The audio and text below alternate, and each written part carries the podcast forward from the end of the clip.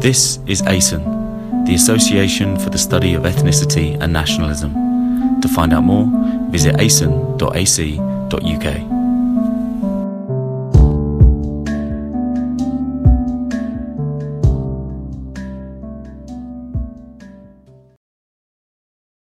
We'll kick off with uh, Professor Zubaida.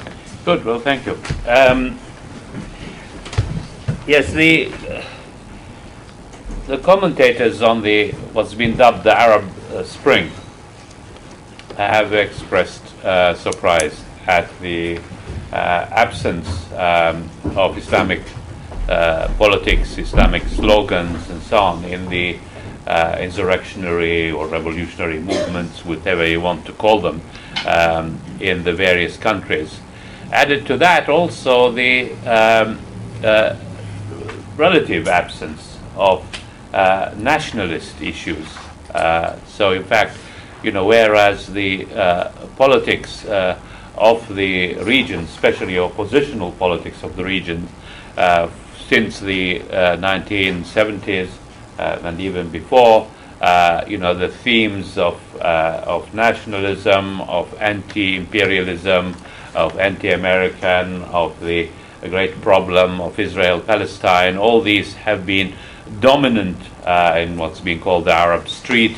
Uh, in these recent movements, they have not been entirely absent, but they have not been highlighted. That, in fact, the issues that have come out are much more uh, uh general uh, issues of politics uh, to do with liberty, democracy, the end of corruption, the end of repression, uh, the uh, and jobs, uh, the economy, services, and so on.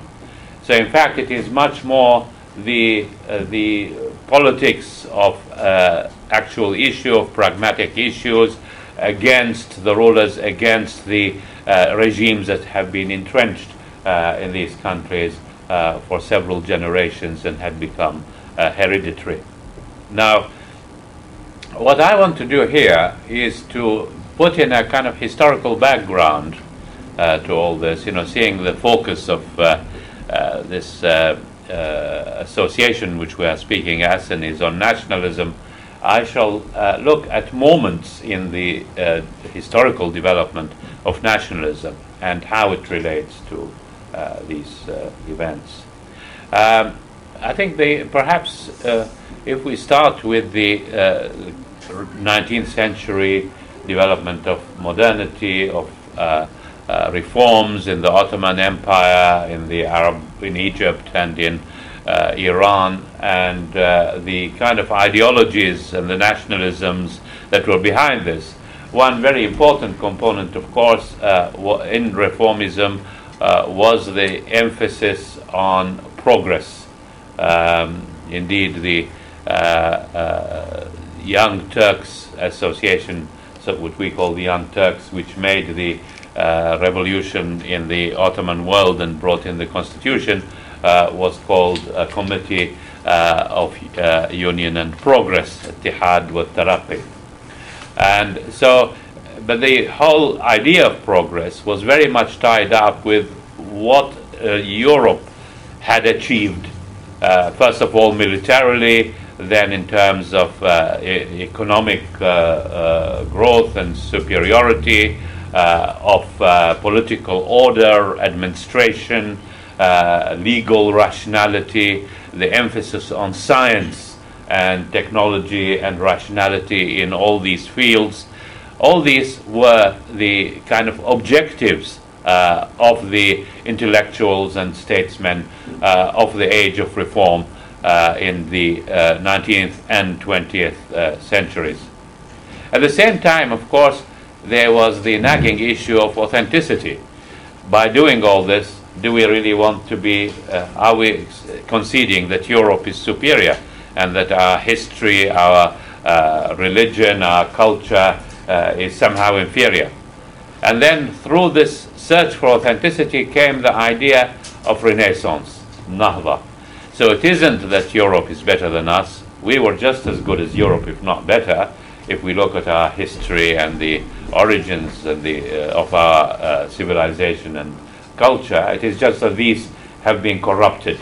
So, in fact, what you have uh, is the uh, beginnings of uh, uh, Islam, for instance, and the which has the pure Islam of the Prophet and the early days had all the features that are desirable. It emphasized knowledge and science and uh, rationality. It contained uh, an egalitarian, if not a democratic, uh, ethos uh, in terms of political organization and leadership. It contained social justice. Uh, it had the rule of law. And so all these aspects were there. Uh, also, of course, if you look at the uh, political history of the uh, Arab and Muslim empires, and in, including the early days of the Ottomans and all the great achievements of these empires in terms of uh, territory and the brilliance of civilization, uh, of science and literature and the arts uh, and everything else. So, in fact, all these were there in the history, but they had been subject to decadence. And this decadence was due to all kinds of factors that I'm not going into now, uh, but that in fact what you need now is a renaissance. So, in fact, this, uh, what appeared like um, a kind of modernity imitation of Europe, was in fact a renaissance of what was there uh, in the essence uh, of our own uh, civilizations, our own cultures, and so on.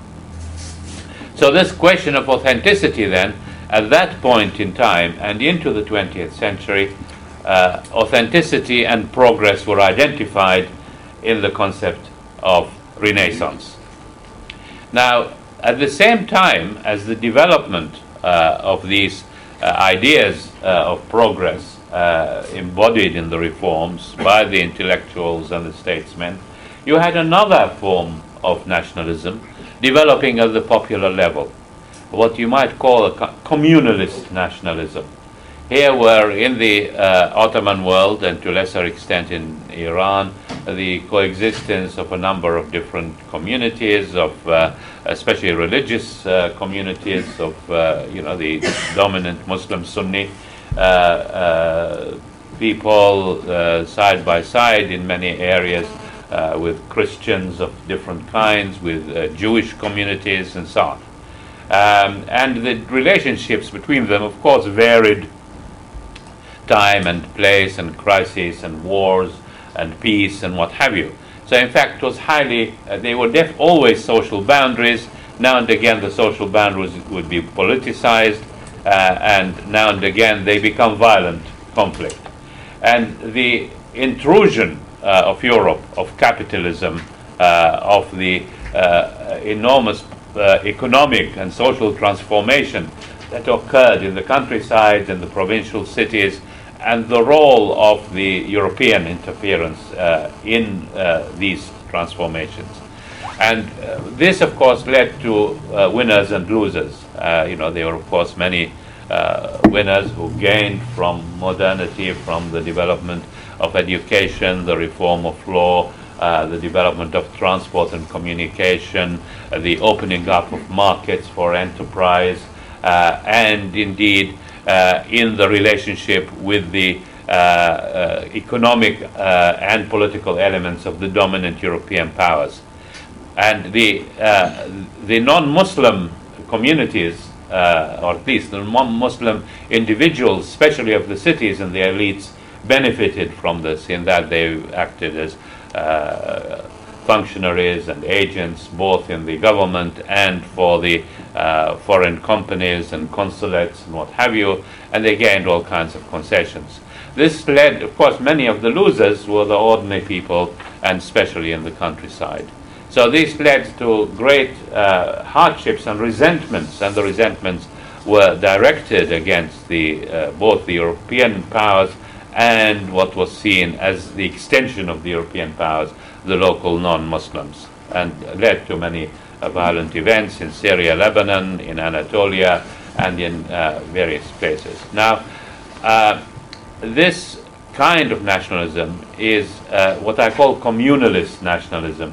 It is a kind of view of international relations as an extension of the communalist relations that they are. So, in fact, the Europeans are an extension of the of the Christians uh, uh, of that are known to them. So they are one with the Christians. So in fact, the confrontation is then seen not in terms of just imperialism, but imperialism as uh, having uh, as being uh, as being Christian. This, of course, was to be repeated in relation to the Jews and Israel uh, at a later time. The Jews being seen as an extension of Israel. So while you have the intellectual uh, and you know high, what Gellner called uh, high culture nationalism of progress, you have the popular populist nationalism, which is phrased in religious and communalist terms. These people were not necessarily religious in being pious, but they saw religion as what we call an ethnic marker of being uh, what distinguished uh, uh, peoples. Now, um, this is one phase.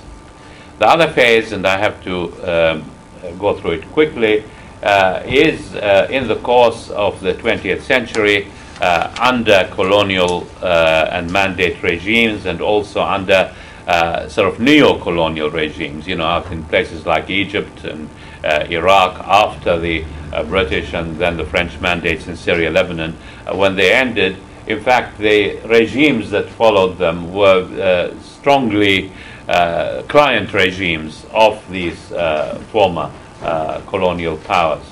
Uh, and in these situ- under these uh, circumstances, there was uh, a degree of openness and plurality uh, in politics, and you had uh, a, a, number of different uh, movements, ideologies, parties, many of them aiming for complete independence, full national independence, but with different ideologies, of which the Islamists were one. So the Muslim Brotherhood in Egypt was one such uh, political group. Uh, you had in development in the 1930s uh, the uh, uh, movements that were that admired uh, Mussolini and Hitler and formed similar movements, were also Mussolini and Hitler being against the British was a convenient kind of connection. and most of all, of course, you had the development of both liberal and leftist uh, nationalist uh, movements. These all culminated uh, in prominently in the case of Egypt and then again Iraq and Syria and Algeria in military uh, coup d'etats that brought in uh, nationalist, uh, often pan Arab nationalist military juntas into rule. Some of them were popular, like Abdel Nasser in, in Egypt, and Nasserism became a creed and had very important uh, echoes worldwide because it became part of the resurgence of what's called uh, the, the third world and third worldist uh, uh movements. Uh, they established uh, forms of statist economies and statist controls which banned further political activity and which sported socialist rhetoric, Arab socialism, and which were at the same time uh, uh, patronized by the Soviet Union in the context of the Cold War. So the Soviet model, as it were, of economy, society, the single party state, were very influential in Nasserism, in Baathism, in the FLN in, in, in Algeria. This is, was a distinct form of nationalism, which was at the same time had universalist components in that uh, it was it saw itself as part of uh, the kind of liberationist, independentist movements in the uh, third world against imperialism, pursuing socialism. All these were kind of universalist values which were tied with the particularistic uh, nationalism. During this period, the religious nationalism, the religious elements, fell to the background. Of course, in Egypt, uh, the Muslim Brotherhood and its offshoots never disappeared, uh, but they were uh, firmly subordinated, and indeed the, the most important elements uh, of opposition in many of the Arab countries at that time were leftist uh, rather than Islamist. Then you have the and this these movements included the popular and populist nationalism because in actual fact uh, Nasserism uh, uh, depended on mass mobilization. And mass, so in fact, then the, uh, the uh, nationalism of the populace then merged uh, with that of the regime. But of course, then these regimes failed. These regimes did not deliver on so many issues. And of course, the military defeats against Israel, uh, then the uh, decline of the Soviet Union, uh, and the collapse of communism and the Soviet model led throughout the world into resurgences of nationalism. You know, you see in Eastern Europe and the Balkans, and in the uh, Middle East, part of that uh, uh, development with the failure of uh, the kind of socialist ideologies and the uh, Soviet Union. The, in a sense, at that period, the uh, nationalism was articulated to one kind or another of socialism.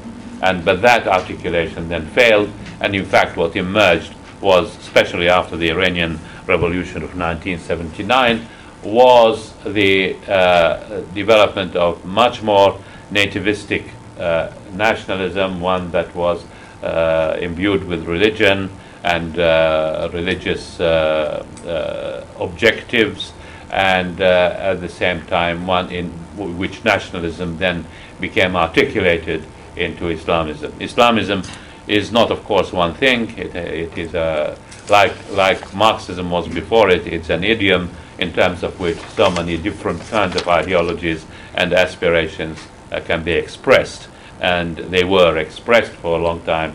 Uh, became a dominant idiom in many uh, of the countries of the region, and of course only declined in popularity uh, in the country of the first uh, Islamic Republic uh, in Iran, whereas somewhere like Egypt it became uh, ever more dominant as uh, forms of uh, social oppositional discourse.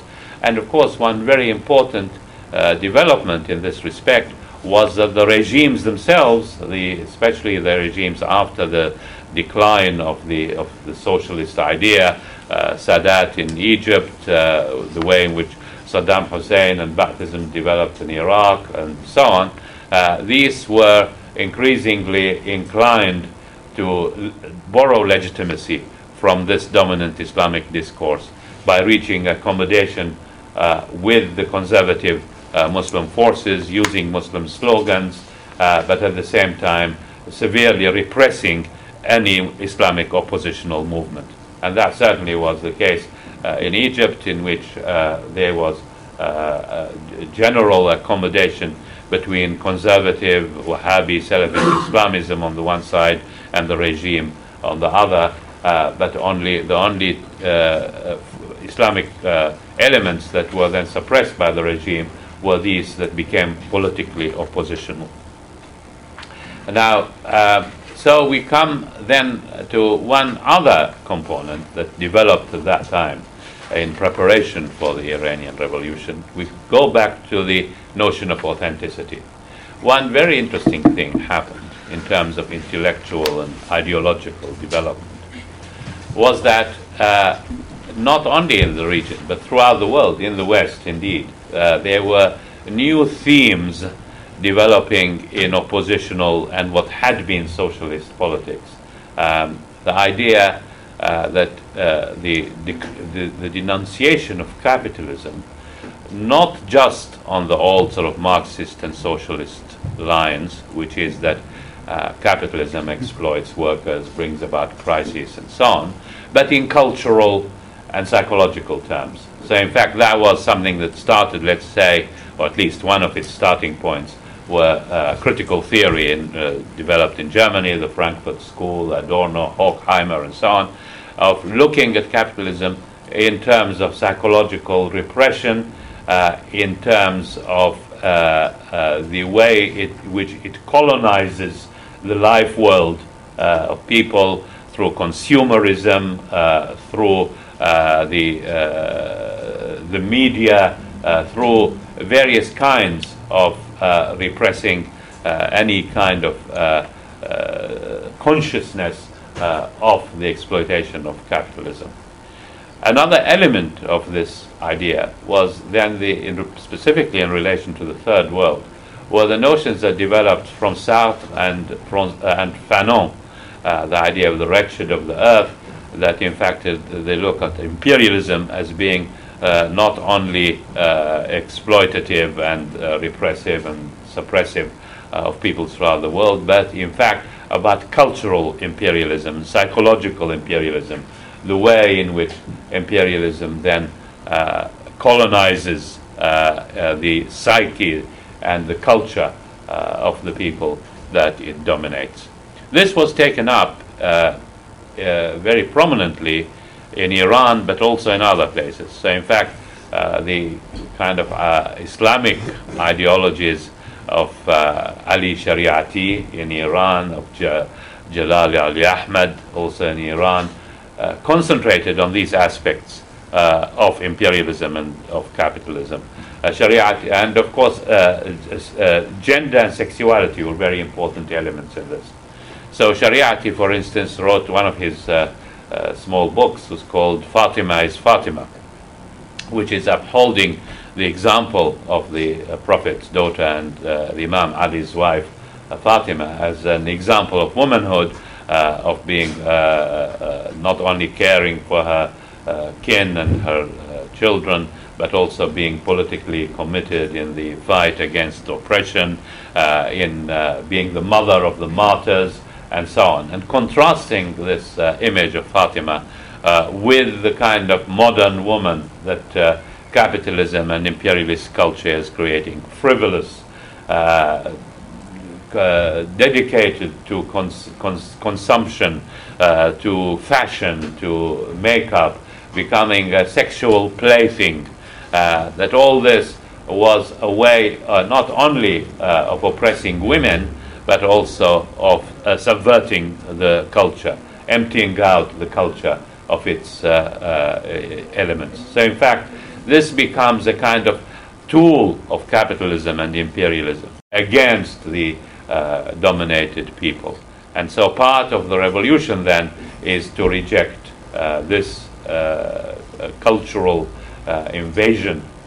now, this was taken up, the success of the Iranian Revolution uh, was then uh, clearly seen by many of the Arab intellectuals, especially in Egypt, as who were previously uh, leftists, Marxists, people like uh, Tariq al-Bishri, who continues to be an important uh, uh, figure in the public life in Egypt, people like Adel Hussein, who died a few years ago and was also a prominent leftist writer and journalist.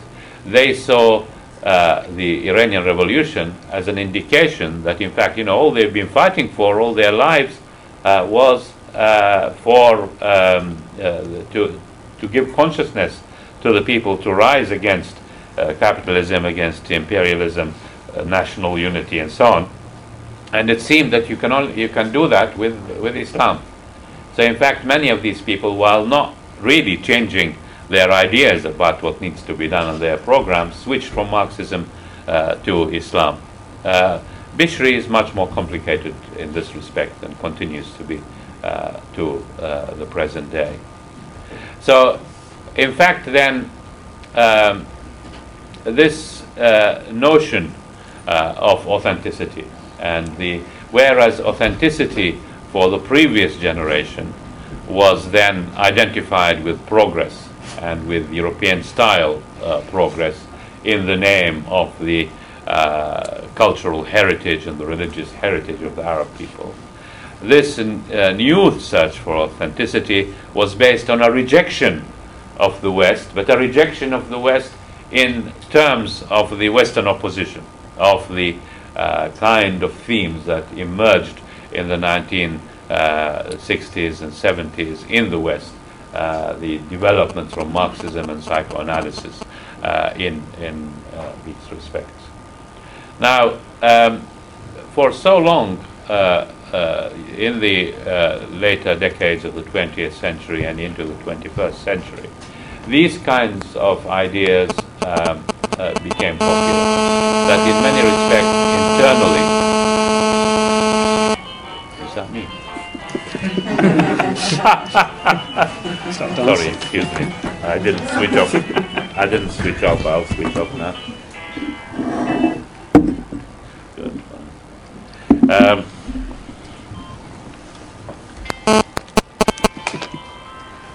sorry about that. Um, then, uh, yes, where was I? Uh, so, uh, so many of these ideas continued to develop, and sort of violent jihadist Islamism, uh, which uh, was prominent in Egypt and elsewhere and, until the 1990s, was defeated by a combination of uh, uh, repression and unpopularity, and uh, became concentrated much more in the uh, wilder territories of uh, Afghanistan, Yemen, um, Hamburg, and London, New York. And uh, so, in fact, then um, the uh, the strand of Islamism that continued to be very important uh, were much more conservative Islamism and Salafism. And as I already indicated, the regimes were quite comfortable with that, and in fact had a symbiotic relationship with it.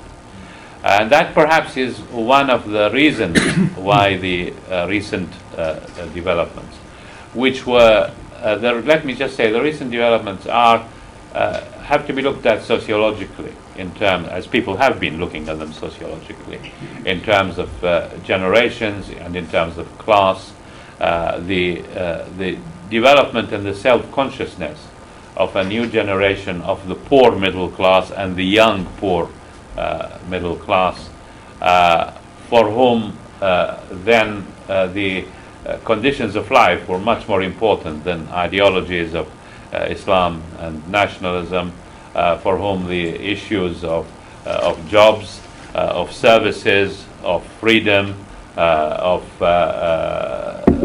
the personal development were foremost and important. And part of this generation also, which should be emphasized, is the kind of cultural creativity that goes with it. That so much of the uh, events and the movements uh, in all these is accompanied by uh, music, uh, poetry, uh, new forms of literature, uh, cinema, all aided by the modern media, by the what's being called the social media, and the electronic media, about which I know very little, so I won't say very much about that. So uh, then, uh, then um, uh, you you also um, have the uh, the development of um, um, the sort of international networks that you get uh, through this, and uh, much greater. And the, it is these particularly cultural elements that ha- are, for, exa- for example, uh, suppressed by the Iranian regime and controlled by the Iranian regime. They are the ones that are uh, censored and attacked by the Salafist Muslims. Uh, so, in all these respects, while not rejecting religion, uh, many of the kind of spokespersons uh, for these uh, new developments have sidelined um, religion. Now, let me conclude by saying that uh, a, a kind of dark element is that if we look at the history of revolutions, um, the people who make the revolutions are never the ones that run them subsequently. Always somebody else who takes over. So, in fact, we don't know what is lurking. The old regimes and the elements of the old regime, certainly in Egypt, the army, uh, the old crony capitalists, uh, you know, they are there. They're not, they haven't been removed. It's only a, a small number of the old regime have been removed. The Islamists are there. The Islamists are divided. Uh, the, uh, uh, the last uh, thing I heard was that the Muslim Brotherhood have now started their own football team and which is which is a very good sign, and that in fact they are being attacked on that issue as many others by the Salafists, who people also seem to think are uh, very prominent in uh, in uh, Egypt at, at the moment. Now there is no I would, don't have any way of assessing how important Salaf Salafists are, how important the Muslim Brothers are. The Muslim Brothers are certainly very well organized. The Salafists certainly have very important popular bases, especially in Upper Egypt. What uh, this mixture would come up to, and with the army in control, we, we, I would, who would like to guess? I don't know, maybe my friends here will. Okay, well, with that, I'll uh, conclude. Thank you. Excellent, thank you, Professor Zubaida. Thank you.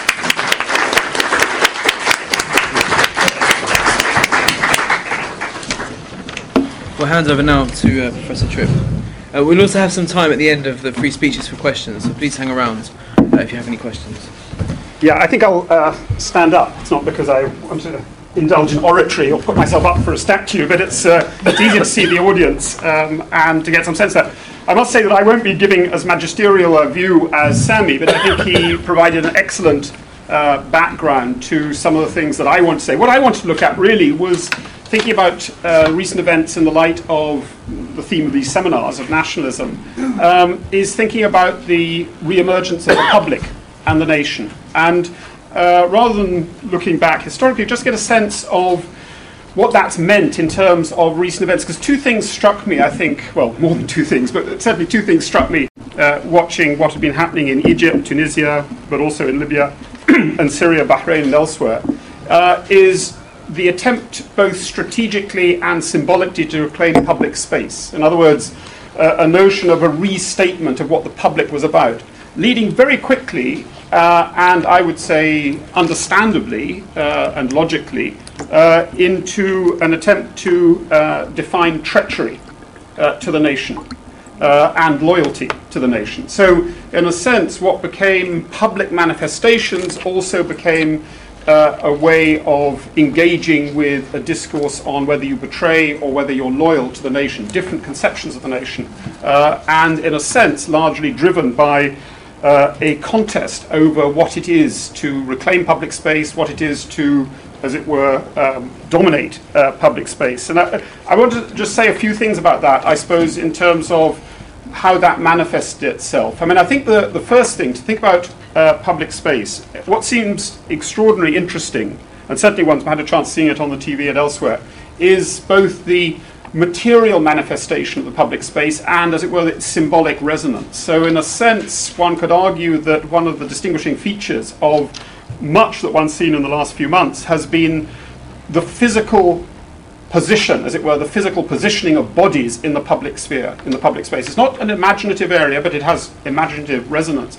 But it is this notion of occupying or reoccupying uh, a public space. And I, I, think that one of the uh, interesting things to think about, therefore, is physical space. How is that actually been reclaimed, and how has that shaped the kinds of events that we've seen happening, both in terms of the strategies of people involved in it, but also uh, some of the consequences as well. And when one talks about public space, in this sense, one's talking very uh, obviously uh, and practically always in an urban setting of the reclamation of the public square, the public street, uh, the, the, uh, the public space understood. And what's interesting about that is that, in many senses, a determined effort by people across different parts of the Middle East uh, to transform these sites uh, into something that genuinely belongs to the public. When one thinks about only back in December, as it were, uh, uh, of last year what most of these so called public spaces actually were.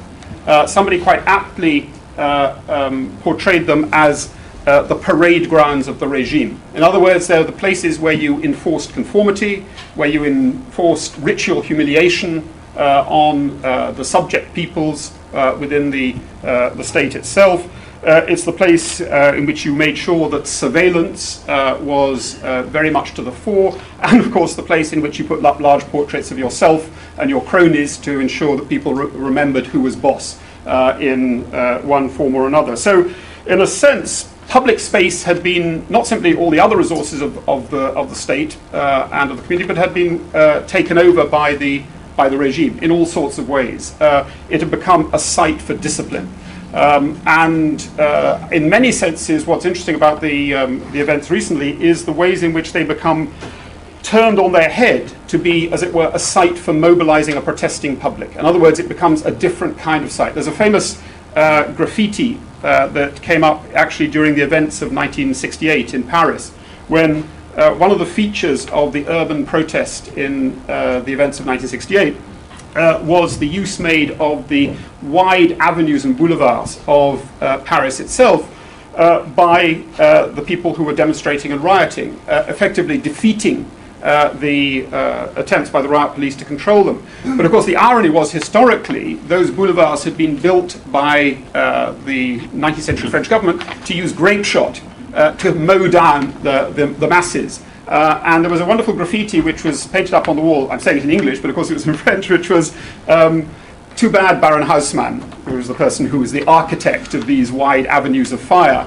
game, set, and match to the rabble. In other words, game, set, and match to the canaille. The, the, the, people, in other words, that were going to be the victims now became, of course, the masters of the public space. And in some ways, one's seen an evidence of that uh, in parts of the, the Middle East as well. So you have that physical occupation of space, very obviously done in Tahrir and elsewhere, but in, in Tunis uh, and other places as well.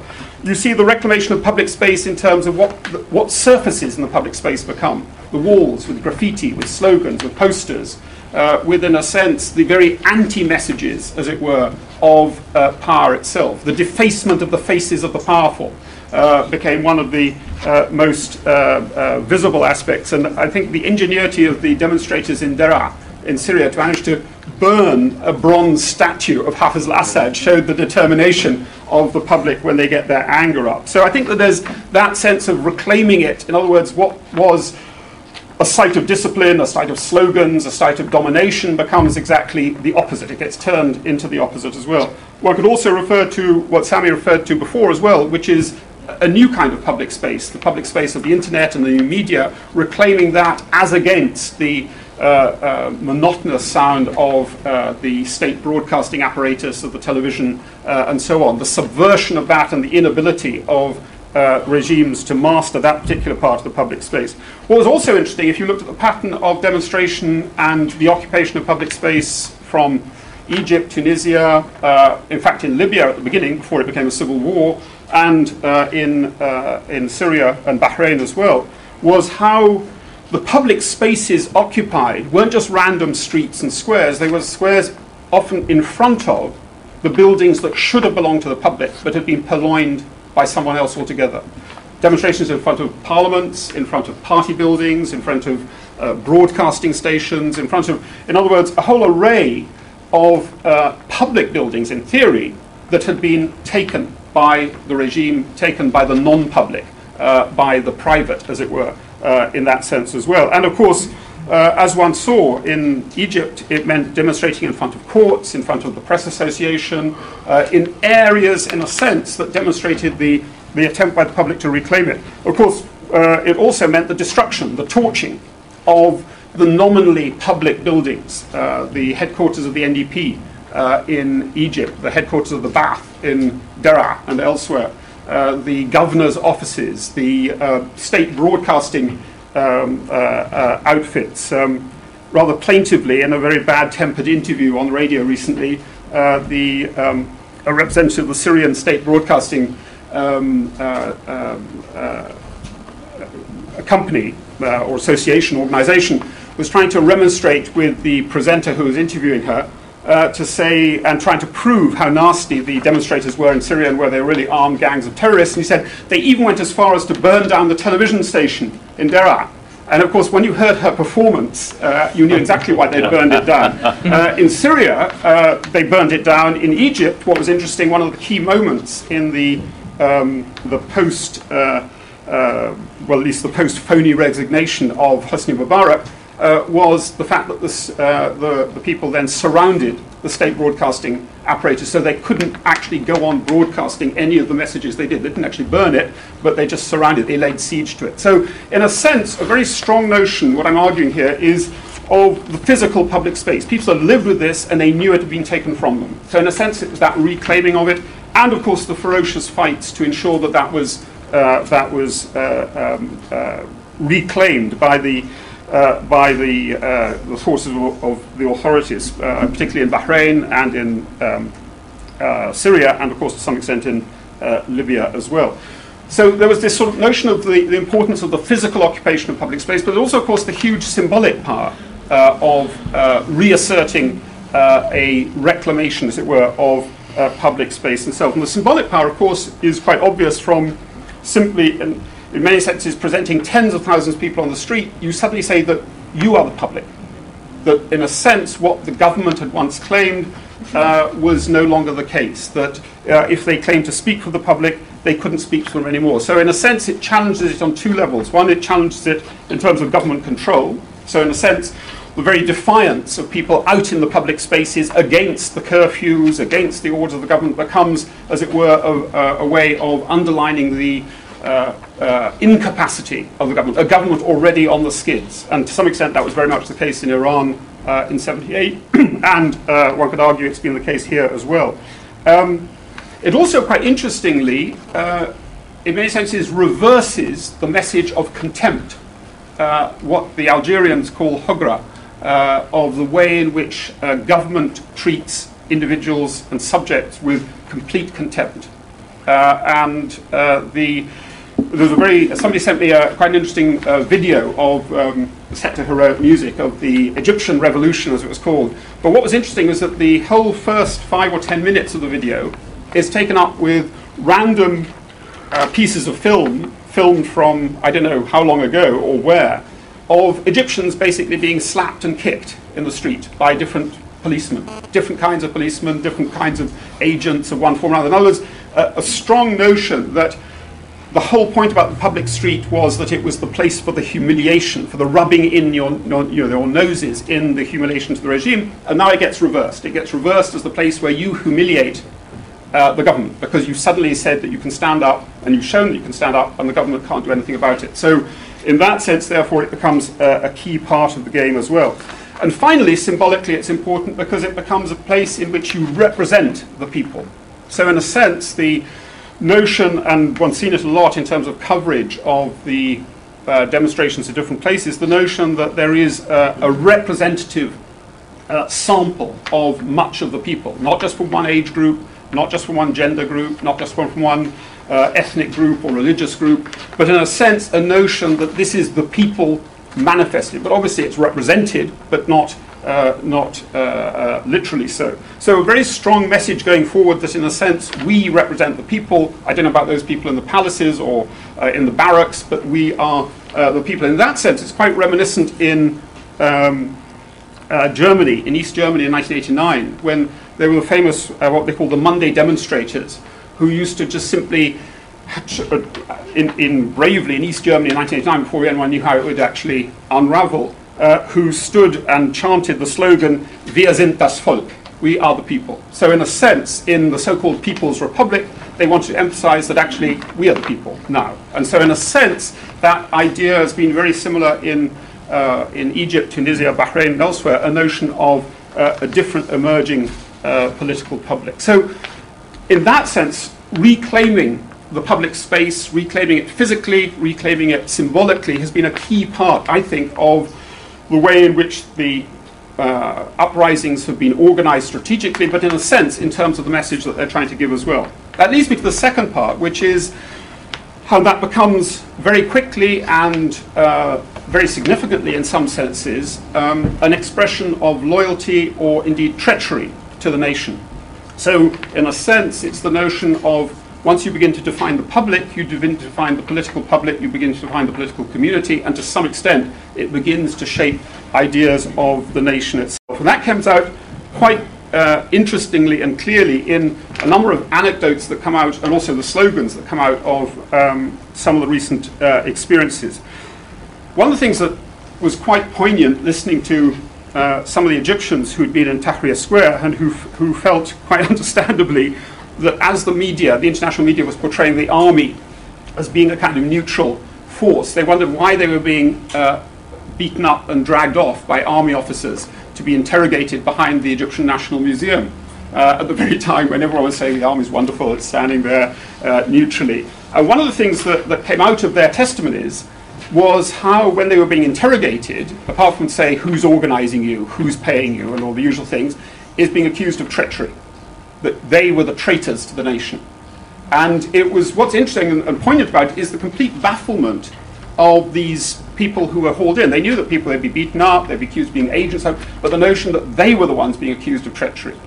Uh, and so, in a sense, uh, it's exactly the same uh, uh you've heard in Bahrain uh, that anybody who demonstrates the government must be uh, a traitor to Bahrain itself. Uh, and uh, serving uh, the Iranian government. The Syrian government has done the same thing, of course, to say that anybody who is demonstrating is a traitor and a Gaddafi and so on. So, in other words, the use of the notion of to assert yourself as part of a political public is an act of treachery. But of course, that also has been turned on its head. And what's interesting in uh, many ways is how that has been reversed, for instance, in Egypt, with now calls to indict uh, Mubarak not just on charges of corruption and brutality, but of high treason. Uh, and equally, of course, how the slogans uh, in Syria change from, in the early days, a rather kind of um, uh, uh, cynical but, but funny slogan of "Your time's up, doctor," uh, because of course you know he's a doctor, uh, ophthalmologist, and so on, to now uh, a much uh, more extreme slogan, which is Bashar the butcher, the traitor. Uh, in other words, the notion that he is the one who's betrayed the nation, not the people who are demonstrating against him. The same in Egypt. And it can't help but remind anybody who knows about English history to remember that um, King Charles I was tried and executed against the charge of high treason against the English people. So, in a sense, the notion that it's not the people who rise up who are the traitors, it gets turned uh, on its head in one way or another. So, in that sense, therefore, uh, the charge of treason uh, is very much linked to a notion of uh, the understanding of the nation. But the other aspect of this is what I call performing the nation. How, in a sense, the nation has been performed in much of the uprisings that one's seen uh, in one form or another. In other words, the, uh, you see very obviously in what you might call the theatre of Tahrir, the, the performance of public unity. Public unity between all kinds, between men and women, between uh, left and right, between uh, religious and secular, between Christian uh, and Muslim. The um, famous shots being taken of Muslims guarding Christians at Mass and, and Christians guarding Muslims during the prayer times, and the slogans of um, sheikh and priest both want to see the back of uh, Mubarak, and so on. And one's seen that to some extent the same kind of performances in, uh, in Syria as well. Uh, the, the slogan of uh, one, one, Syrians are one, which becomes uh, a, a, repeated chant, in a sense, has been part of that performing of the nation, the notion that this is a community. But of course, there have been darker aspects uh, to this as well. one of the slogans that has also been heard in Syria, which is the um, uh, which comes out better in Arabic, which is Alawis to the coffins, Christians to Beirut. Mm-hmm. So, in a sense, it was the, the notion that uh, Alawis, which of course the uh, the sect of uh, most of the ruling uh, caste in in uh, in, um, uh, in Syria. So, in a sense, defining the nation isn't always necessarily going to lead to one one. All are one, but obviously has also led to notions of what kind of nation is it, what kind of definition, and in that sense, Christian uh, and Muslim may become part of it, and one's seen that in Egypt as well, uh, with things that had very local causes have now given people uh, a certain uh, degree of, uh, of, pause and pause for concern. So those are two aspects of these uprisings that I find really interesting in terms of the reclaiming of public space and what that means, and then in a sense, in the language of nationalism, what it means to represent yourself as part of the public, what kind of nation. And I think that that leads on with exactly as Sami said, uh, finally, uh, some of the challenges of how do you institutionalize this? In other words, you can reclaim public space as a physical moment. You can occupy Tahrir Square. Uh, you can defy the government. You can, in a sense, uh, demonstrate, if you get away with it uh, and the government doesn't uh, uh, massacre you, uh, you can do much of that. But the question is, how do you institutionalize it? And I don't know whether Nadim will say it, but certainly I spoke to people who had been in the famous um, occupation of Place des Martyrs in Beirut in 2005, a time when, as many of the people who were on the square said, they met people from parts of Lebanon they'd never known before. They felt there was a, a sense of Lebanese unity and uh, Lebanese solidarity. Uh, and then they said in a rather cynical way, and of course, when we achieved our goal, which was the downfall of the government, they called new elections, and we all had to go off to our constituencies to vote. So, we, in a sense, we were nobbled by the same old system. What seemed like, if like, a moment of enthusiasm and unity on uh, Le Place des Martyrs became, in a sense, fitting back into the same old system. Uh, and to some extent, in certainly in Egypt and Tunisia, one can't say yet about Syria or uh, Bahrain or Libya, but certainly in Egypt and Tunisia, there are clearly those concerns. The first is obviously whether the public, the notion of the public as an idea and as a manifestation doesn't fragment, as it's bound to do. So, in a sense, different notions of, uh, uh, of what's important here. The second is whether the impetus to maintain public occupation of mass occupation of public space can ever be maintained. And again, the, what one's seen in Egypt and to some extent Tunisia as well uh, is uh, the diminishing enthusiasm of that, and of course the ruthlessness of the authorities in making sure that uh, it doesn't uh, take off in any obvious way. But finally, and probably most importantly, is thinking about how do you institutionalize public power when the public institutions are already staffed by people who are long, as Sami said, practiced in manipulating them the military, the economic elites, the bureaucratic apparatus. They're the ones who are within the public institutions. So if you reclaim the public institutions, even if you seek to make them more accountable, the problem is that that public, that moment of enthusiasm, cannot easily be uh, easily be um, uh, recreated. And I suppose to, to, to, to finish on, uh, about a week ago, there was uh, a uh, conference um, uh, called, or a congress, if you like, called by the, actually by the Egyptian government, called the First Conference of Egypt. The, it was called The People Defend the Revolution, and it was attended by some three or four thousand people, um, huge attendance, with practically all spectrum of opinion uh, um, represented there. And of course, it was an attempt to, in some senses, give a voice to what had seemed like the uh, solidarities of Tahrir and elsewhere, to try not only give it a voice, but give a shape to how does one imagine uh, the future of, of, Egypt as well. The Muslim Brotherhood boycotted uh, the, uh, the meeting, but many Muslim brothers turned up, and two interesting um, uh, events took place. It struck me as interesting, as in a sense the public begins to define the nation. One was that uh, a woman who had been, who wasn't a Muslim brother, but she's very close to the Islamic trend, uh, stood up to say that the only legitimate basis of law in Egypt must be the Sharia, and she was booed. And that's quite interesting. She wasn't booed by the whole thing, but it, it provoked a huge dausha, as they say, a huge discussion within. That is a notion of people who thought that that was absolutely the wrong way it should go. So, in a sense, you can see that's one way in which I think Sami has talked about before, the way in which uh, a, a, view about the law, what is to be the public law, the basis of the public law, uh, is going to be a key question. But the second thing that uh, achieved both boos and cheers was when somebody stood up to say they must renationalize the privatized industries of Egypt. They must reverse the whole marketization, economic restructuring of, uh, uh, of the Egyptian political economy. And that also was booed by some and cheered by others. So, what one could say there, that again, if you're redefining the public to, in terms, define the interests of the nation, is it to be a class divided public? Is it to be a class divided nation? So, in a sense, we have both questions of class and religion, which inevitably will come up in terms of the, uh, uh, the definition of the nation that comes out of a notion of public debate. Excellent. Thanks a lot, Charles. Thank you.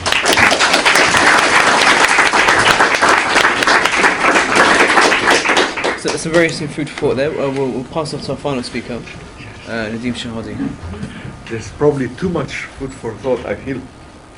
But maybe we should just discuss the. Uh, um, you need a drink now. I need a drink now, exactly. You can do a trick. Um, I can do my trick, yes. Uh, I was brought in for light entertainment after, after, after this. But uh, I'm going to build on on on what what, what was said. I mean, what, what I what, what I thought was most interesting uh, from from uh, Sami's presentation was the way the way ideas are associated with political change. So so so before the collapse of the Ottoman Empire, the idea of the Ottoman Empire had collapsed long before it, it physically fell. So so the, the change from within the emulation of the West and, and all that was, was, was happening. And, and, and, and and in, in a sense, uh, you know, the LSE is a pro- is a product of such a process. It's a product of um, the movement of through through shocks. You know, you have a shock, the the shock changes ideas, and then you have institutional and uh, manifestations of it and symbolic manifestations of it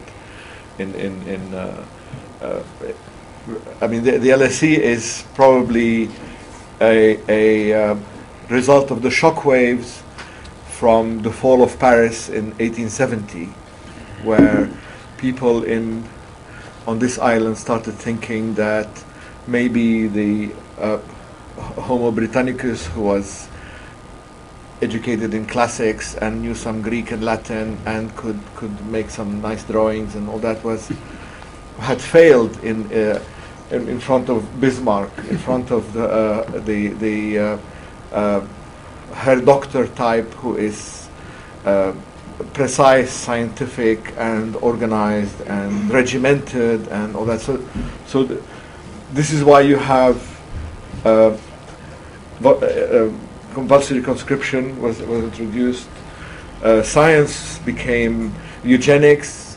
Science, science was the buzzword. This is the London School of Economics and Political Science, and it was created by people who were Germanophiles at the time, who were uh, part of a group who looked towards Germany, and so was the the.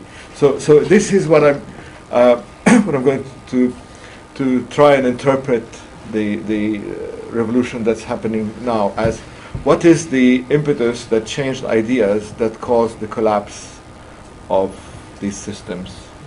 In that and in a, in a, in a, in a sense you could follow it through uh, the 20th century. Uh, the shock of the fall of the Ottoman Empire caused liberal uh, ideas to spread throughout the region. Sort of different variations of Ataturk were where, where, where in Cairo, in, in um, uh, Damascus, in Baghdad, in Tehran, and, and, and, all- and all that. They were, they were building opera houses, they were trying to, to become West, Western and, and, and at the same time. And the shock of the creation of, uh, the, the shock of the failure of these systems in 1948 also manifests itself uh, 15 years later, you will see that uh, the Nasser model uh, was pre- pre- prevails. The the, the men in in uh, uniform, colonels who had come to power to overthrow the lackeys of imperialism who had failed in 1948.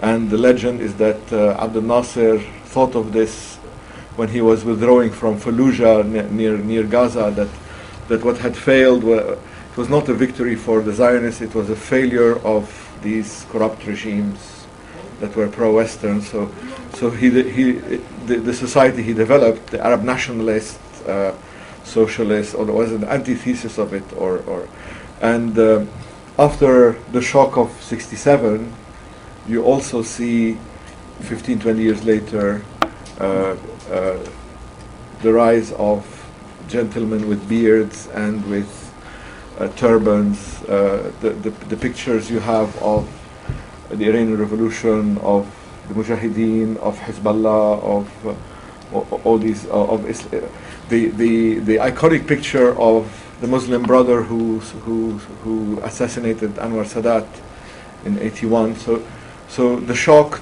provokes change, but it takes time and it's different in every place. But the idea sort of fell, and and uh, the consequences are a combination of manifested. Uh, I mean, it was brilliant the way the way uh, Charles presented it because all these symbols are directed against that idea that fell in, in a sense. You know, the, the, so so uh, so um, and I've noticed amongst my friends and, and colleagues that a lot of us, uh, I'm included in that, uh, because it, this is so new, it's now in progress, and we're all confused, and nobody predicted it. We try and find in it a vindication of our of our own of what we believed before. So, so, so we saw. I mean, you've seen people writing that this is a proof that Arab nationalism exists, that, that there is a connection through culture, through language, through religion, and that what happens in one happens in all the rest. You, you've seen that this, uh, uh, a very good article actually, but which is very well argued that this is a revolt against neoliberalism by Walter, and that this is a revolt against the puppets of the United States, that this is a, um, Islam. I mean, the Iranians saw it as as uh, the spread of Islam in, in, in, the region. Some people saw it as the vindication of George Bush, and um, and I, I, I think there is truth in all of these, but I would like to to say that that the idea of these dictatorships collapsed with the fall of the statue of Saddam Hussein. That, that the, the fall of the statue of Saddam Hussein demystified uh, those very powerful uh, regimes that controlled all your life, where even if you're 5,000 miles away, you can't think, you can't joke, you can't trust your friends, you can't. Uh, it, it, it, it, was. So the vacuum created and the shock of seeing it collapse was uh, is, is, is part of the components of the fall of the idea of a dictatorship. And uh, now, uh, to be a good dictator, you have to you have to establish several things. You have to show that you are indispensable. You can create problems that only you can resolve. You have to show that you're irreplaceable. Uh, you do that by basically preventing any any opposition from emerging. So you you, you empty society from political except for those that serve you. So you, you allow Islamists because you can scare the West with, with, with it. Uh, you also have to establish that beyond you is completely unimaginable and that it's impossible to, to, to, to see be, be beyond the, the, the, the, regime. And the fall of Saddam Hussein well, played on both sides because it, it showed that the fall of the dictatorship uh, was followed by uh, civil war and a lot of violence and, and, and, and all that. So it, it at the same time demystified dictatorship and strengthened them uh, for, for, for, for, a while because uh, people thought that stability is, has, has, a, has, a, has a premium on, on uh, so, so chaos, civil war, sectarianism, and all that comes when, and, and you see this now where uh, being, being played out in um, some of the things that uh, that that Charles spoke, spoke about and some of the slogans, because the dictators say that after I fall is chaos, there will be civil war, there will be sectarian sectarian killings, all that. So the people are marching and saying we are one. We uh, the Christians. Uh, uh, Sunnis and Alawis and Druze and all that, and and on the other hand, you have the, the, the slogans that uh, worry that, that raised the concern about it. So one of them is uh, uh, in Hama, they, they write on the wall that it's time to grind the lentils. حان وقت طحن العدس. العدس is عين dal sin, which is Alawi, Durzi, Ismaili, which is the, yeah, so, so, so, so, they're playing on the, the ethnic, that's I was thinking of a way of connecting it to the theme of It's very good, thank you. So they play on the ethnicity uh, and on nationalism. So, so it is a play between ethnicity and nationalism on that. Is that good? Perfect. Excellent. now, uh, to be a good dictator, also you have to cement all this with an atmosphere of constant fear of people uh, looking over their shoulder, worried that if they say something wrong, they won't have dinner they won't get invited to dinner later. Or so, in a sense, power is a bit abstract. Power, uh, power is at its strongest when you don't have to exercise it. So, if you've established that you're indispensable, irreplaceable, that beyond you is unimaginable, and everybody is afraid, and all that, you don't have to arrest people because people are so afraid. You've there's no opposition, and you go to these countries and you find that it's stable. People love Bashar al-Assad. They love Ben Ali. There's no there, there's uh, it's very quiet. It's it's uh, they're secular. They're so so so these regimes give the wrong the wrong signals, in in, in a sense because um, what, how d- uh, because obviously they were not so strong if they are collapsing uh, uh, one, one, one, one after the other. So, so in, in a sense, they, they, they, they put up a smoke screen and to prevent you from seeing beyond, beyond them. So now if you look at articles on Syria, they are full of that smoke screen. That, uh, and and the, the speeches of Gaddafi, of uh, Mubarak, where that, that it'll be chaos after me, it'll be, it'll be uh, uh, Al Qaeda, it'll be uh, the Salafis, uh, sectarian civil war, it'll be like Iraq, like Lebanon, like all, all this is to prevent us from seeing beyond, because the, the minute we can see beyond it, be, be, beyond the, the, that, the idea will, will, will, will fall. And now, it's difficult to predict, but I'm going to play a trick on you. Um, you see, those systems are, some of them are very rigid, like this pencil, and some of them are able to bend, like this bottle. So, for example, in the early January, if you if you were a policymaker or an investor who likes stability and, and security and all that, you would have thought that Egypt was the bastion of stability. That it was, it, a- and uh, Iraq was the, the, the prototype of instability and, and risk. Whereas in fact it's, it's the other way around. These revolutions are making us reevaluate what we mean by concepts like stability and risk. Uh, Egypt, because it's a rigid system, because it's unreformable, uh, doesn't bend. So, so a system that doesn't bend will, will, will, will can only break. So, so, so uh, whereas Iraq, because after the fall of Saddam, has developed a political system where you have political life, where, where you have continuous crises, um, is less risky because you can see what you wh- what's happening in Iraq. You can see that there is a risk, there is a crisis, there is. So Iraq is like this bottle, where if you if it comes under pressure and has a crisis, it goes back into into into shape, and it can, and you and you can you can see what what what what, what the crisis is, and you can tell how much you can press before it breaks, and and all that, and it looks weak and all that. Whereas Egypt, Syria, Libya, and Saudi Arabia probably are like this pencil. When they come under pressure, they don't move. And if you look at it, you, you say it's very strong, it's very stable. And the more you know there is pressure and the more you see that doesn't move, the more you think it's strong. But in effect, it's at the breaking point and you can never, there's no symptom of, of when it will, it will break.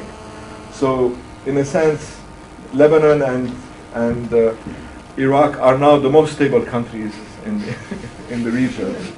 Uh, after, uh, and uh, we don't know what's going to happen in Saudi Arabia. We don't know how it's going to happen in Syria. We don't know what's going to happen in. We don't know if Bahrain is a bottle or a pencil. Bahrain has, Bahrain has a history of crises, and there was reconciliation at one stage. There was a political system. So we, so we, we uh, so it's impossible to evaluate the, the risk. Uh, Kuwait, also Kuwait, could be a, a bottle. I think. on, on, uh, but Saudi Arabia will snap. There's no because it's unreformable. They don't even realize that they that that they need to to, to, to reform and and uh, um, but we, and we don't know how strong it is, how much they can buy by by by, the, by themselves out uh, uh, uh, on, on that. So so th- that's where also I think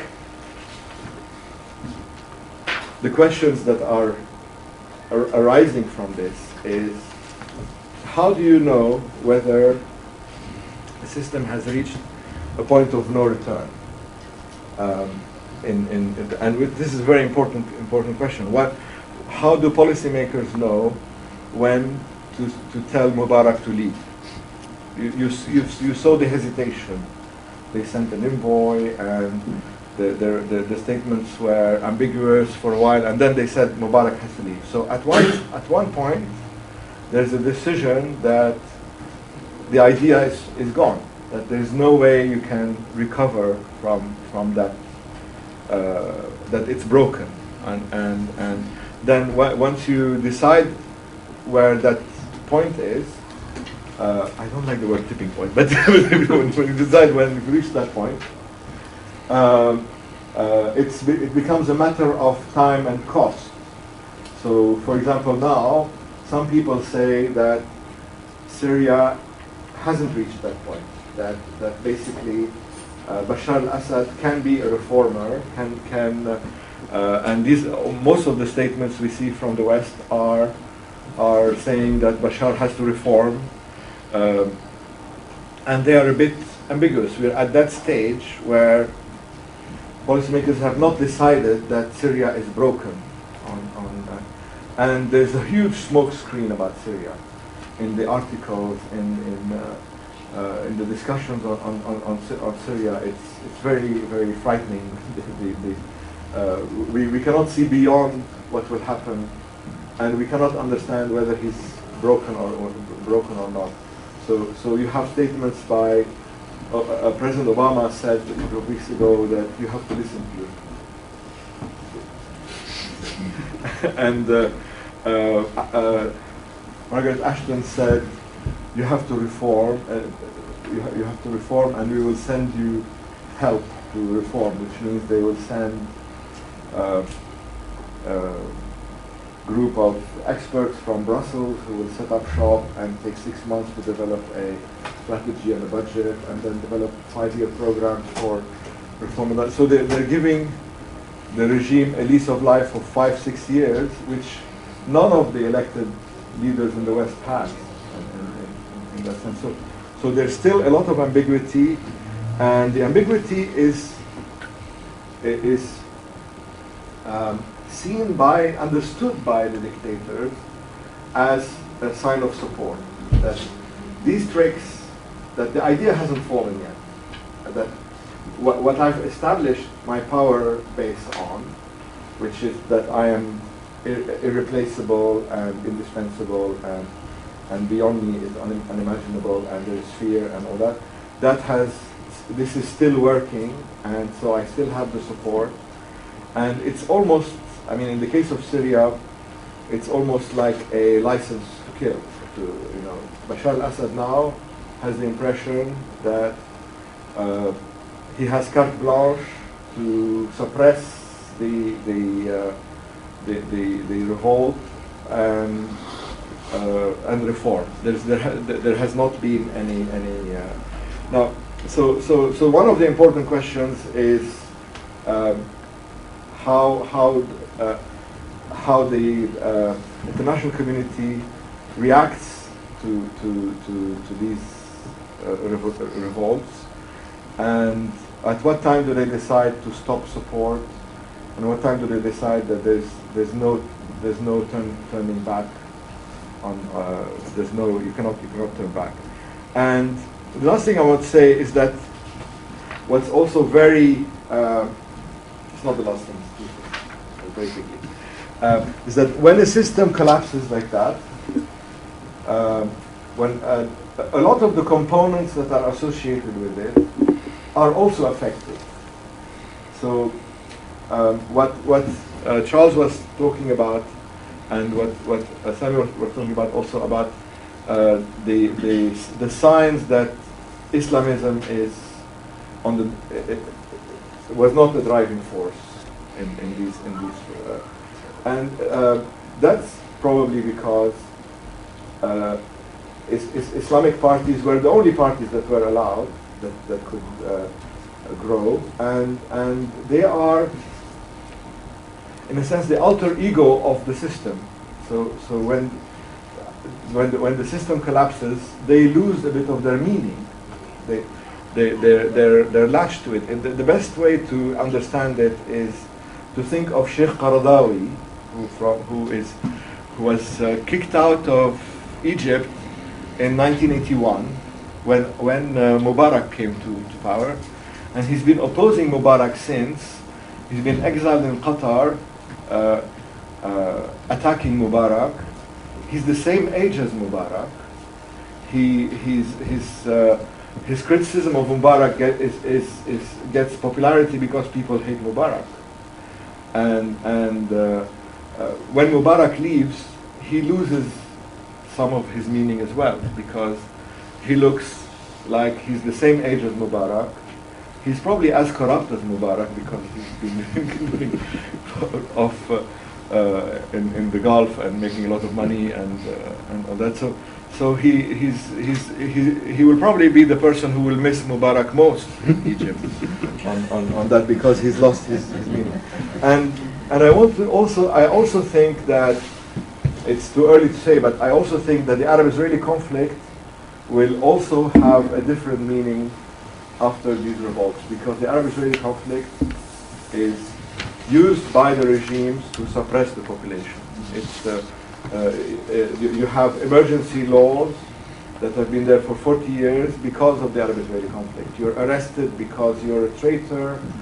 If you criticize uh, the dictator, you're criticizing the dictator uh, uh, at, at a time when he's in conflict with Israel and with the United States and with imperialism and, and all that.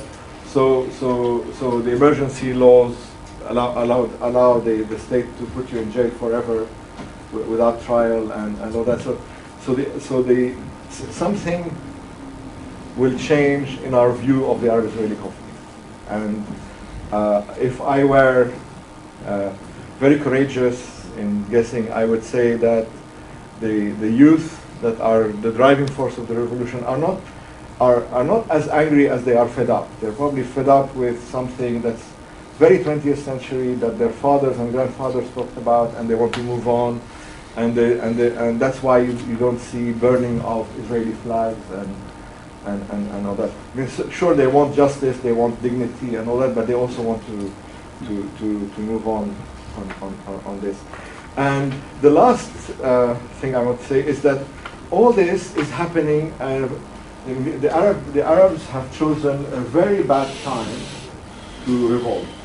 the, their timing uh, is, is not very good because uh, they chose to revolt at a time when the, the West has given up on democratization, when uh, the contrast between, say, 2003, the ideas that were driving policy democ- uh, in 2003, three where, where the, the, there was an idea that the whole region needs to reform, regimes need to change, uh, and uh, all the policy uh, programs that were being done were to change the, these regimes into democratic regimes. Lots of money was put into these programs.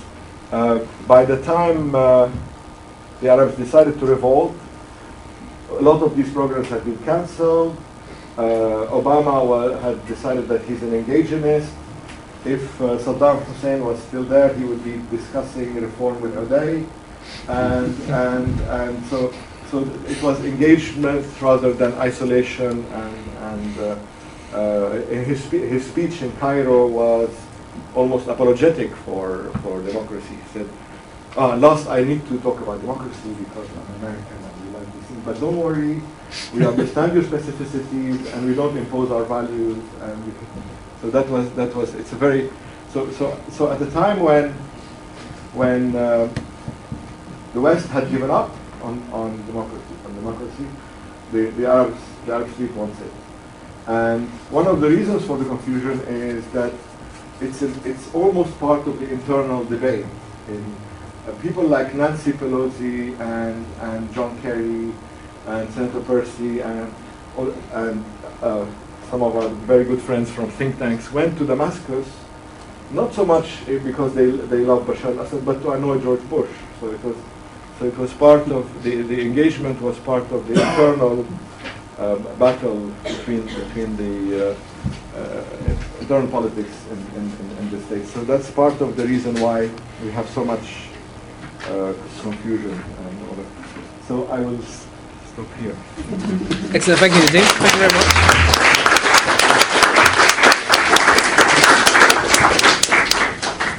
Um, I think now we have a few a few minutes of questions, so I won't waste any time. I'll just uh, turn it over to the floor. So if I go to the young man at the back there, please. Yeah. My question is for all the panelists. Do we have enough elements to assert that a dictatorship that is uh, heavily supported by Western governments and the United States in particular will collapse sooner? In other, in other words, is it because both Ben Ali and Mubarak were supported by Western governments that courtesy obliged to unleash their tanks and their jet fighters on their own people, whereas in the cases of Syria, Libya, or Iran, uh, being a pariah state gives you more uh, uh, leeway to do whatever you want. I think there's a there's a strong element of truth in that. The the only difference would be Bahrain, where in a sense the strategic importance within that same configuration of uh, Bahrain has meant that the reaction to the appalling violence that they continue using against protesters has been very very muted. Um, and it's not coincidental that the Fifth Fleet is there. So, but I think the point you're making is absolutely correct, certainly in terms of um, the Egyptian military establishment. But I think again, what, one has to be careful that one has to think about how was the Egyptian military establishment configured in relation to President Mubarak, because people have often said that the split that you saw happening from January to February wasn't a split that occurred then. It occurred a long time before. I mean, last year there was this wonderful war of the posters in Cairo, where posters of Gamal Mubarak would be put up, and suddenly posters of Ali Suleiman would be put up all over. Omar Suleiman would be put on uh, around it, and it's often been said that one of the reasons why Mubarak stood again, or at least didn't confer the crown, the, the crown upon Gamal in 2005, was precisely because he'd been made it had been clear that this would not be acceptable. So I think that there's an element of truth in what you say. Absolutely, the notion that the Egyptian military was very concerned about how much they would lose vis-a-vis the United States, and then made the calculation that Nadim talked about, which is, so is it such a big deal getting rid of Mubarak? Particularly if you think that you can then rig the game thereafter, which is what they're trying to do. Tunisia was slightly different, but again, one could argue that there was a split between the army and the presidency and the presidential apparatus, which made that easier to, to concern. But I think that uh, I would take your point very much that, that there is an element of truth in that. If you are already a pariah, so what? Saddam Hussein used that for a long time. So what? You know, and, and you got away with it. No, that I, I would concur with that, uh, but add that of course there's the element of the nature of the regime. Uh, that in fact, you know, when you look at the Assad regime, uh, it is much more uh, solidary. That in fact, and based on family relations, in a way in which uh, uh, Mubarak wasn't. That in fact, you know, in the Assad regime, you have the uh, the high military command, the security services, the presidency, the whole political apparatus is all headed by uh, either family or people who whose fate is very closely tied up with that of the of the president, uh, which is quite different, as uh, Charles indicated, from uh, the the much looser arrangements in the Egyptian and the Tunisian regime. But there's one thing that goes against this, in that in that the regime that's gotten the most support from the West is the Syrian regime. The the the, the statements that uh, uh, it was they were very quick in The which regime? Sorry, the Syrian. Syrian. Yeah. So, so the Syrian regime, even though it is a pariah state and anti anti-Western, uh, it is getting the most uh, support from the West, and it's collapsed. It's feared mu- much more than than than others. Even though Egypt, uh, I mean, historically Egypt. Is is uh, uh, uh, leads the Arab world. If something happens in Egypt, it spreads every everywhere. I mean, Nasserism spread everywhere. Islamic, uh, the Muslim Brotherhood spread everywhere. So so theoretically, one should be more worried about what happens in Egypt. But abandoning Mubarak took a couple of weeks, where, whereas um, they're still clinging to to uh, Assad. Uh, for many, uh, for reasons that are difficult to explain, the combination of the internal aspects and maybe they still buy the story that, that after him is, is, is chaotic. So it, it's very difficult to, to uh, make uh, gener- generalizations on. and in, in a sense, it's not the, the last drop of water that uh, breaks the dam. It's it's the pebble that caused the crack, Hmm. and so the dam has been dead for a long time Mhm. without knowing it. In, in, uh, Excellent, great. I'll just go to the young lady here, please. Uh, I just wanted to make a, a few very quick points. Uh, one is a question, and maybe the other sort of serve to confuse things a bit more. Uh, firstly, you. that that naturally the Tahrir was very uh, symbolic. I mean, the, the, the, it was Suez and Alexandria that fell uh, first, and then the, the Suez and Alexandria sort of came back into Tahrir, and I, I, that sort of gave us a sense that maybe revolutions happen on the periphery, and then the capital is just a symbolic center. So probably by the time Tahrir was growing strong, Mubarak had already fallen. It was just a question of which scenario we would get. it's happening soon. That's one thing. The other thing is, بالنسبة للمسلم Brotherhood, um, besides the fact that there are probably factions between the Brotherhood itself, there is definitely a difference between how the young generation of the Muslim Brotherhood operates that were in Tahrir and, and the older generation. And the young generation were part of a coalition that developed in Tahrir, a coalition of the different sorts of parties or representatives. And when it came to the, um, to the referendum, for example, the stance that the coalition took was that they were, they were for uh, being against the referendum. And, and they took that stance even though the Muslim Brotherhood youth were for it. But because they were part of this group and the vote was, was against it, they became part of that. And they stuck to the voting, they didn't pull out of the vote.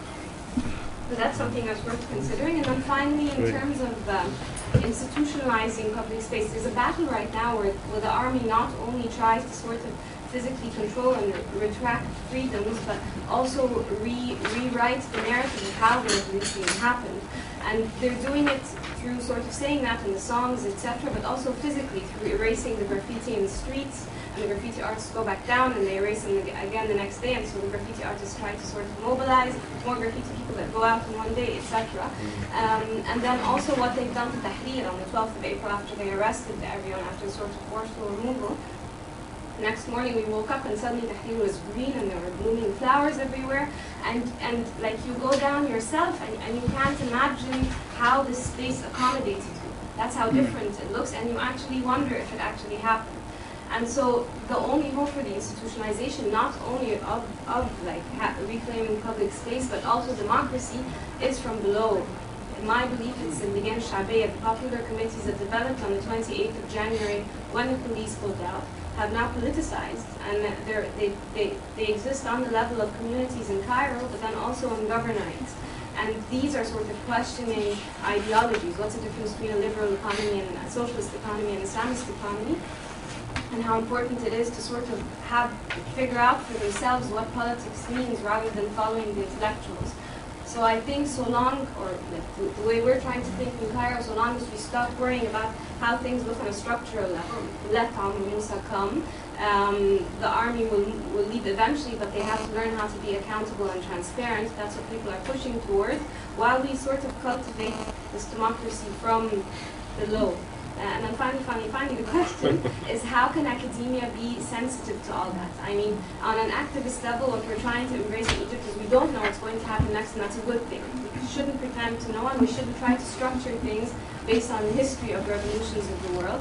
But how can academia be like that too? Open up questions rather than trying to analyze things and sort of set in stone what this means with all the retroactive predictions. It's important to know that when people went into Tahrir, they had no idea what would happen. They had no idea what would come, and what happened was like beyond anyone's expectation, actually. But in retrospect, it's made to look like cause and effect, as social science does with revolutions all the time. So how to preserve this sort of unthinkability and unpredictability, which could actually lead to positive results. Who, who would like to take that first?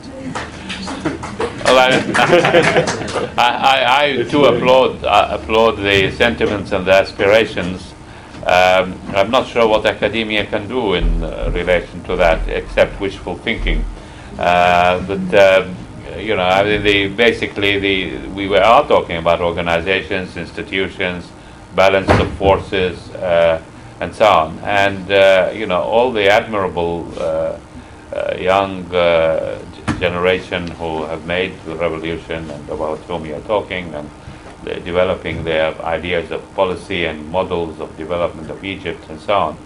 Um, the real question is uh, uh, whether, you know, what, what levers of power will they be able uh, to use in implementing this, uh, and to, and this is what we really don't know.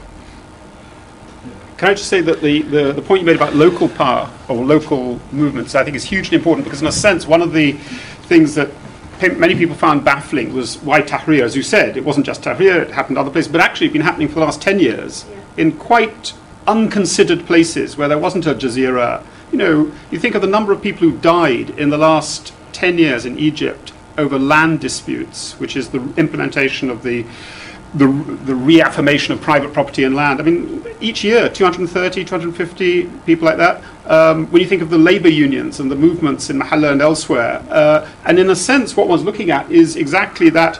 Very interestingly, and I think quite in, quite significantly, there was a famous uh, French. Um, or two famous French um, counterinsurgency imperialists, uh, was one of them, who uh, talked about the tache that is, the, the oil spots. And their recipe for counterinsurgency, which was enthusiastically taken up by Petraeus uh, in Iraq, uh, was that if you join up the oil spots, then you have a stable place. So you've got to encourage the growth of the oil spots, the tache and then you join them up and you have a, a st- and you could argue that one of the interesting patterns that's come out of what's happening in Egypt and to some extent what people are trying to do in Syria is the oil spots are joining up, but in a sense insurrectionary oil spots. So in a sense it's a different a different notion. What can academia do about it? I think the point you made actually is very significant about the erasure of collective memory. And I think that uh, I've seen some extraordinarily interesting archives being compiled on the web and elsewhere about Tahrir, the documentation project, and so on, which is in a sense to retain a notion. It seems rather retroactive, but actually it is about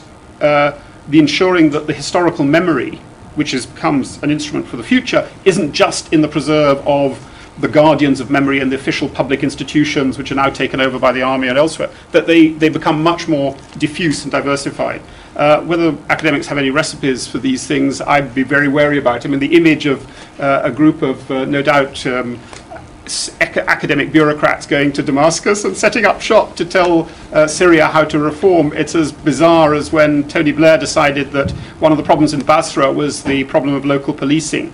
So he got people from British police stations uh, and he put an officer in each local police station in Basra. And of course, mayhem ensued. But you know, one couldn't. Uh, well, so not only they didn't speak the language, they know. It, but you imagine if you if you took police officers from Derbyshire and put them in the Met, you know, they'd be isolated, boycotted. They wouldn't have a first idea what's going on. So again, I think we have to be very, very modest and cautious about that. But the notion of the what academics can do in terms of complicating historical memory seems to me extraordinarily important. Um, there's one thing, I, I mean, Eugene's uh, thesis was about the, Mm. or, the rural origin of America. That's right. Yeah.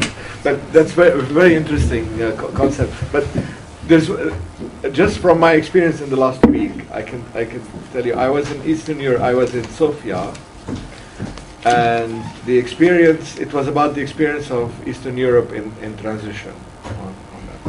And when I spoke about the the line, the the uh, the line that if, if it's crossed, then the, there's no there's no turning back, and how to evaluate it. East Europeans understood it immediately. I didn't have to explain it. That that w- once once you once you mentally break away from the idea of the dictatorship, then there is no there's no way, way back. They they instinctively understood it, even though they don't know the facts.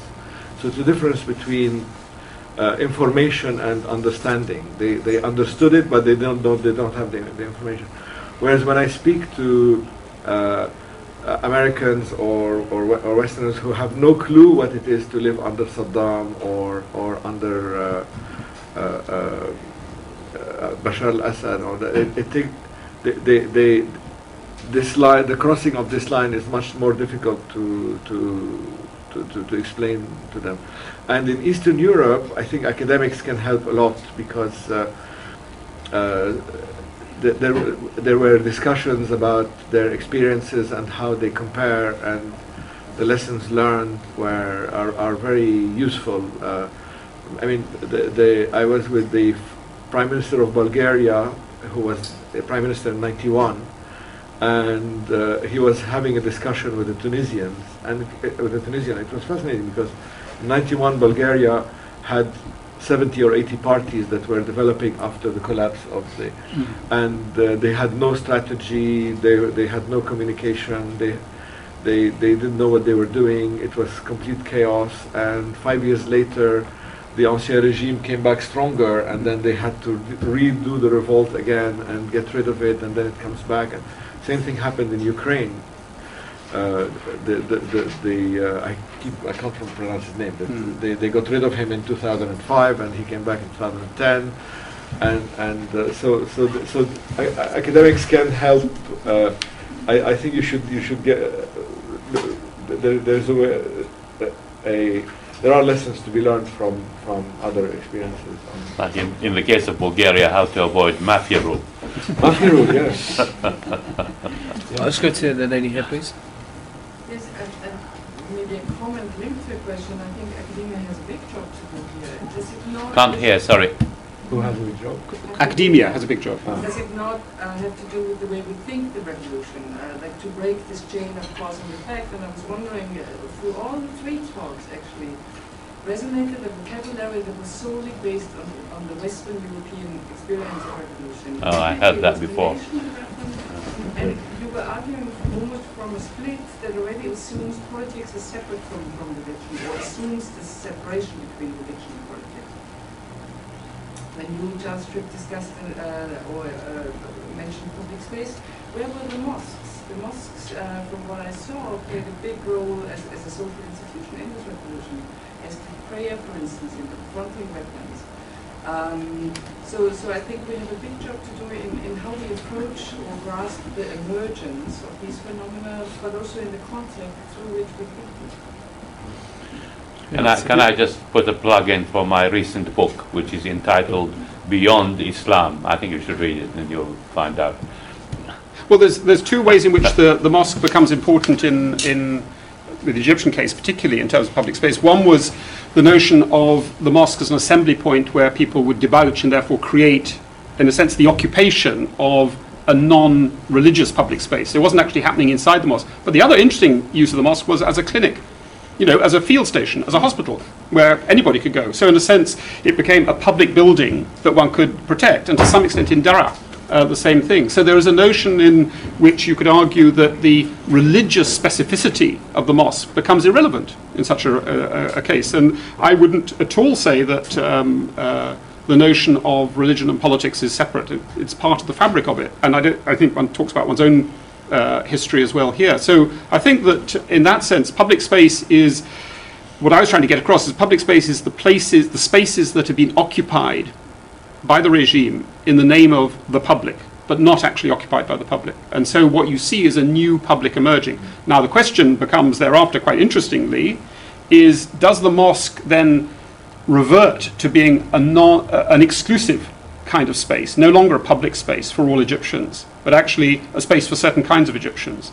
And that's certainly the case in Iraq, Shia mosque, Sunni mosque, what other mosque. So there's a sense in which the, uh, you know, the burning of the church in Cairo, of course, it came from very local notions, but it, it depressed a lot of people. There were Muslims trying to defend that church, and there were Muslims trying to burn it down. In that sense, what one has to sense is that the religious affiliation of the people involved is less important than what the politics of it was about. And the politics was much more about the kinds of things that Sami was talking about authenticity, identity, fears for insecurity, as well as ideologues of one form or another. So I wouldn't make that, uh, I wouldn't make that clear division either between religion and politics or between, as it were, a public space and a religious space. What's interesting is what use is it being put to, and what does it become, what part of an what narrative does it become involved in? Uh, I think I will read uh, Sami's book too. Because we have finished. Well, uh, uh, uh, Excuse me, just one. no, sorry, uh, uh, we really have to finish. We've run out of time, unfortunately. Just one unfortunately. very brief question, because I, I, I don't know about this. Uh, so far as uh, British establishment's response to Syria is concerned, I think I'd like to know what is the role played by Mr. Wafic Said and Mr. and Mrs. Patrick Seale in the media or anywhere else, if you know, Uh, For what? in interpreting this Syrian situation to the British government. Well, Patrick and, and Rana have completely different views. So they cancel each other, yes. In, in the previous occasion, Patrick Seale used to interpret the Syrian situation in the British media. Yeah. And Mr. Wafic Said has, I believe, a quite a, a bit of pull with the present British government. I don't know. I mean, I know that he's a, he's a, um, regarded as a benefactor. This is not probably LSE. Maybe not the place to talk about Middle Eastern benefactors. I thought I was going to try and avoid this particular topic, but uh, Or North African ones. or North, but there is a there is a, a, tendency, as you, as you quite rightly say, that uh, one of the features that one always has to be wary of is uh, the tarjuman. You know, the the, Yeah. the dragoman, the, the person who interprets, because they come from the area, they interpret the area for you. And that led so I'm not saying one particular person or anything, but it does let yourself open to some very bizarre understandings. You think about how America was informed about Iraq through Chalabi and other reliable characters who had their finger on the pulse of Iraq itself. Well, equally, there are people with their own axes to grind. So I think that that happens everywhere. But the, the point to be made, I suppose, is actually the point made by a colleague on, the, on your right, which is that if the only people that any of our governments listen to are the people that they recognize as authoritative because they look like them, in a sense, because they're plugged into the connections, then they're, they're going completely wrong. In a sense, the people who understand it is the peop- are the people who understand local politics and things. And there's a very clear example of that in uh, a rather confessional memoir of uh, the late Sir Anthony Parsons, who was the British ambassador in Tehran uh, during the revolution. And he wrote this sort of mea culpa book afterwards, uh, in which he said one of our problems was that we were always speaking to the wrong people. So, you know, if you look at our diplomatic correspondence, it's I had a word with General so and so the other day, and he assured me it's fine. You know, I had a ro- word with you know Chief Commissioner of Police. He said, "Pom, what do you expect? They're madmen. You know, it'll die down. Don't worry." And he said, "We went on listening to that. We went on believing that because we wanted to believe it. We wanted to believe that the military held the key. But that's because Exactly. They Yeah. couldn't tell. In other words, the woodworm had got inside the pencil, but they didn't recognise the woodworm. They only recognised the pencil." but we, even for this, for what's happening now, we we had the same the same symptom. I mean, uh, uh, like John Alterman Mm. uh, s- said a few years ago that you should uh, f- forget about the the the uh, the people who are westernized and who can use Twitter and Facebook and uh, who you, you, who understand you and you can have a nice conversation with and dinner with. You should you should be you, we should talk to the less palatable uh, people in society, like the Islamists and those who hate us and, and all that. And it is not. It is. It is exactly those liberals who, who were at the forefront of the re- revolt, not not the less palatable. On, I mean, it was at the time. It was like a Groucho Marx uh, syndrome. It was that you should not belong to a club that would have you as a member. so you don't talk to the people who who who accept you. You talk to the people who reject you. And, and it was a complete miscalculation. Mm, mm. On, on, uh, Well, it was Ken Livingstone who spoke to Qaradawi. yes, Yeah. exactly. but thi- this despite uh, despite Blair. Um, unfortunately, we've, we've run out of time, so we're going to have to wrap up there. I mean, unfortunately. Well, for, uh, unfortunately for the, for, for, for, yeah, unfortunately for the attendees, but fortunately for the speakers. Um, I'd like to thank our speakers again. It's been a real privilege to listen to what they've got to say at such an important time. So thank you very much. Thanks for coming. And um, for those of you that are interested, our next event is on the 31st of May in the same venue, and it's um, the 21st century as the age of, na- of the nation state. and another statue. You don't know the statue? It's the one outside the UN. Swords into plough- plowshares. So, um, and it's by Professor Aviel Roshwald from Georgetown University, and chaired by Eric Kaufmann from um, Birkbeck. So it'll be a very very interesting talk, and it's the final seminar of the year. So please come along. So thank you very much. Thanks for Thanks coming. lot. Thank you.